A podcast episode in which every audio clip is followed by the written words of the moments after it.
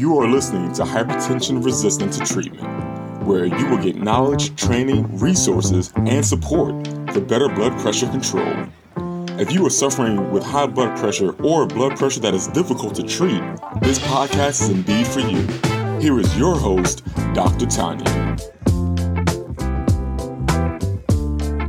Hi, I'm Dr. Tanya, and I am here to teach you everything you ought to know about hypertension management.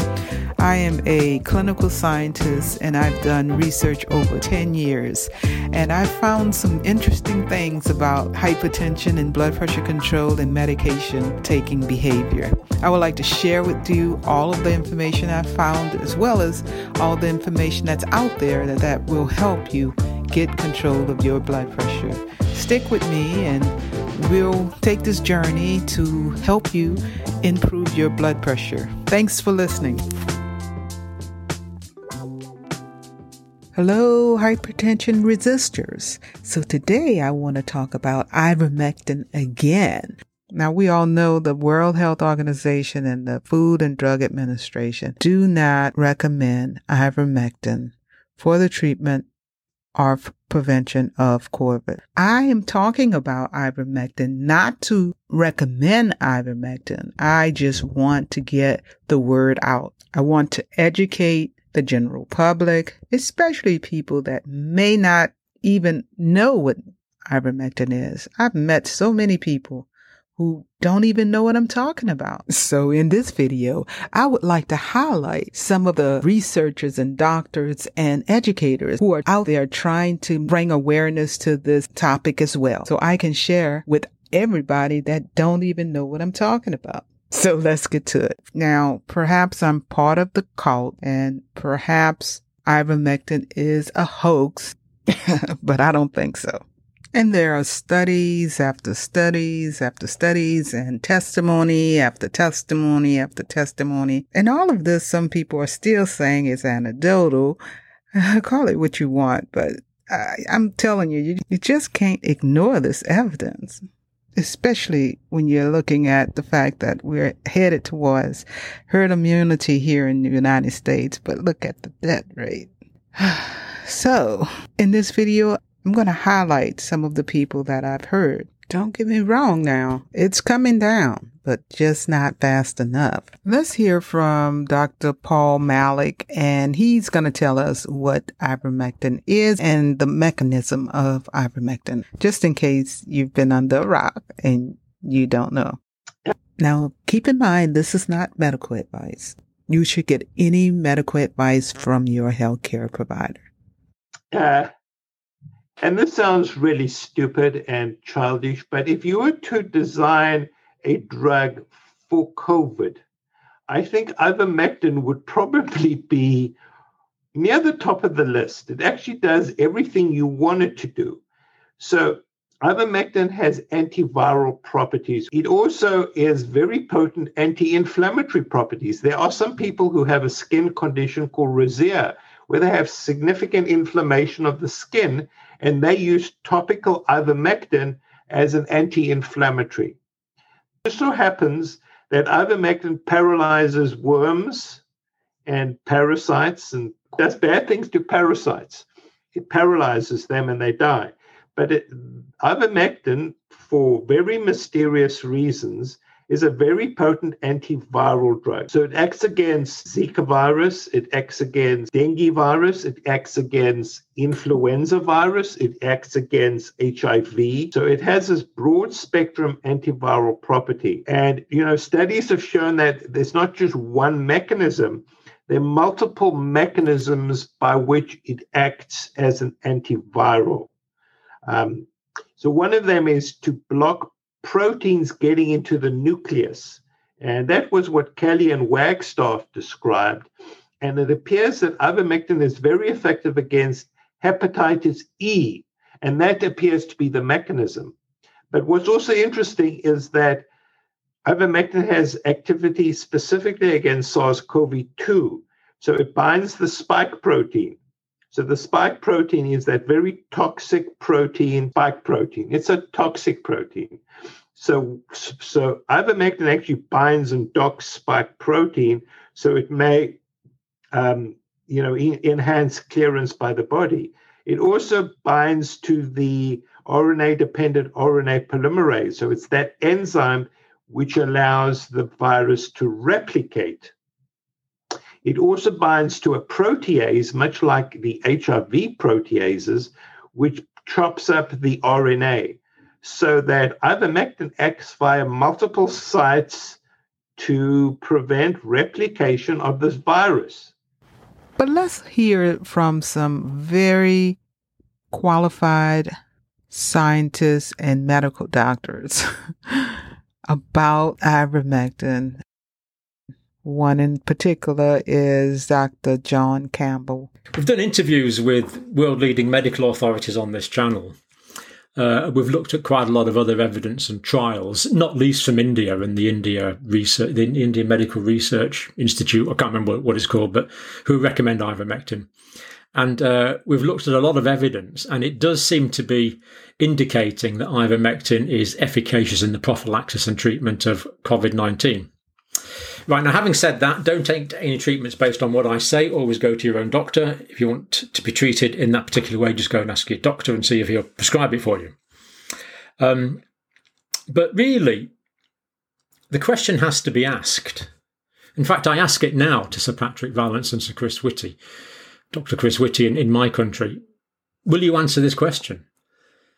You should comment on ivermectin, really. I really think you should. If it's to say, look, ivermectin is completely useless, under no circumstances use it, fine. Say, say that.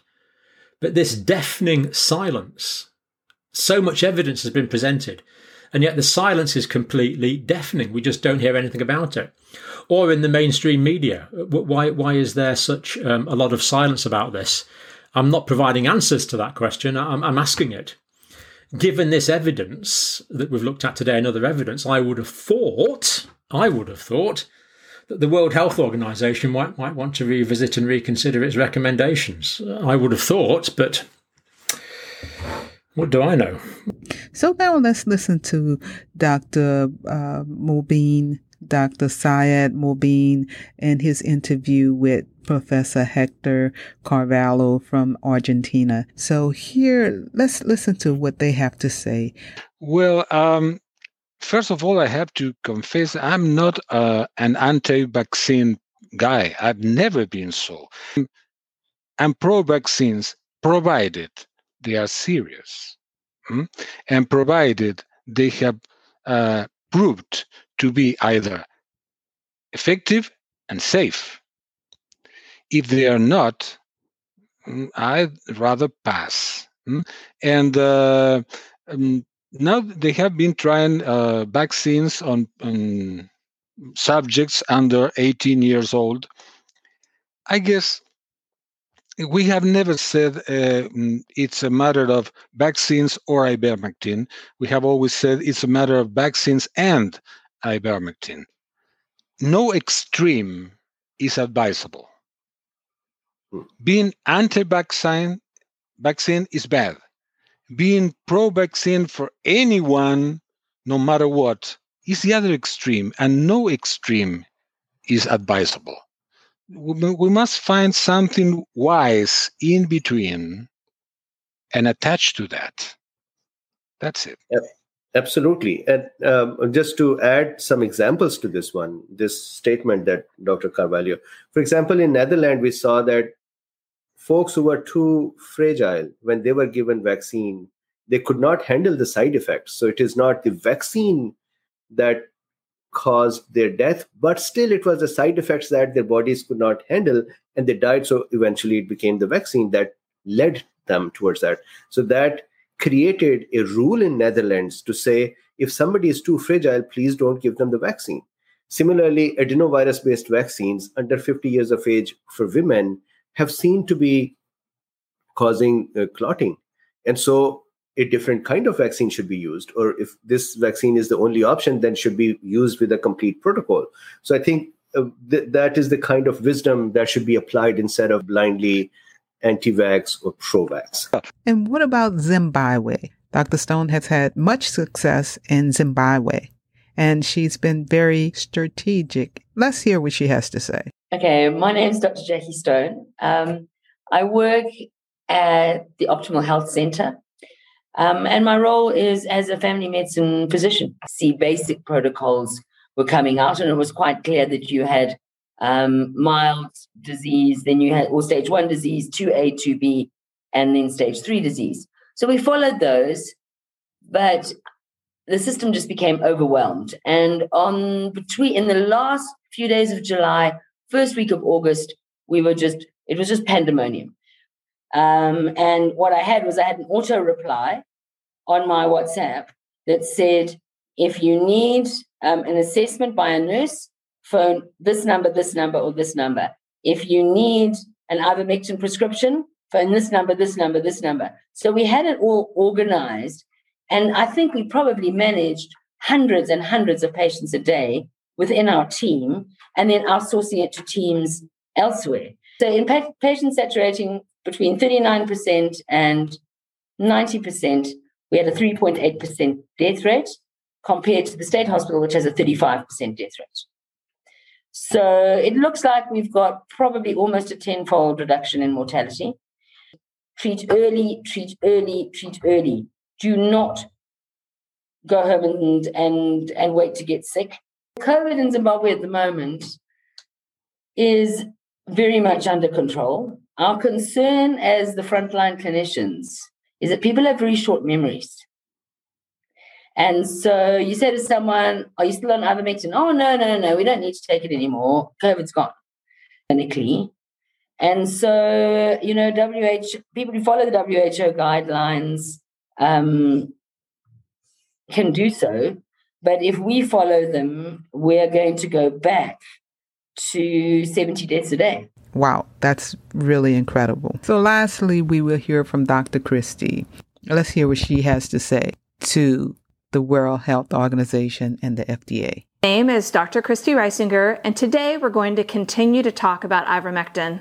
To my shock and dismay, the previous video I published on December 22nd about ivermectin was taken down by YouTube. But because I think this information is important, I'm again publishing a video about ivermectin.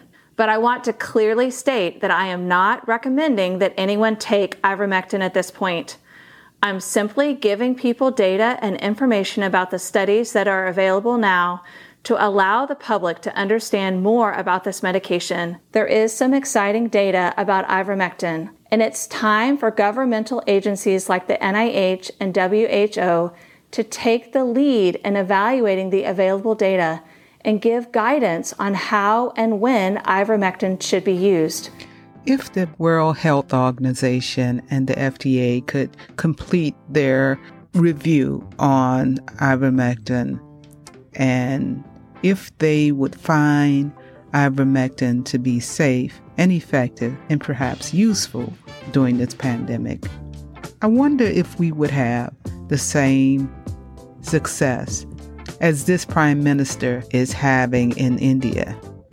I just wonder. And so that's all I have for you today. Stay tuned to Hypertension Resistant to Treatment, where I'll tell you more about what everybody ought to know about hypertension and about trending topics. Thanks for listening, and I'll see you in the next.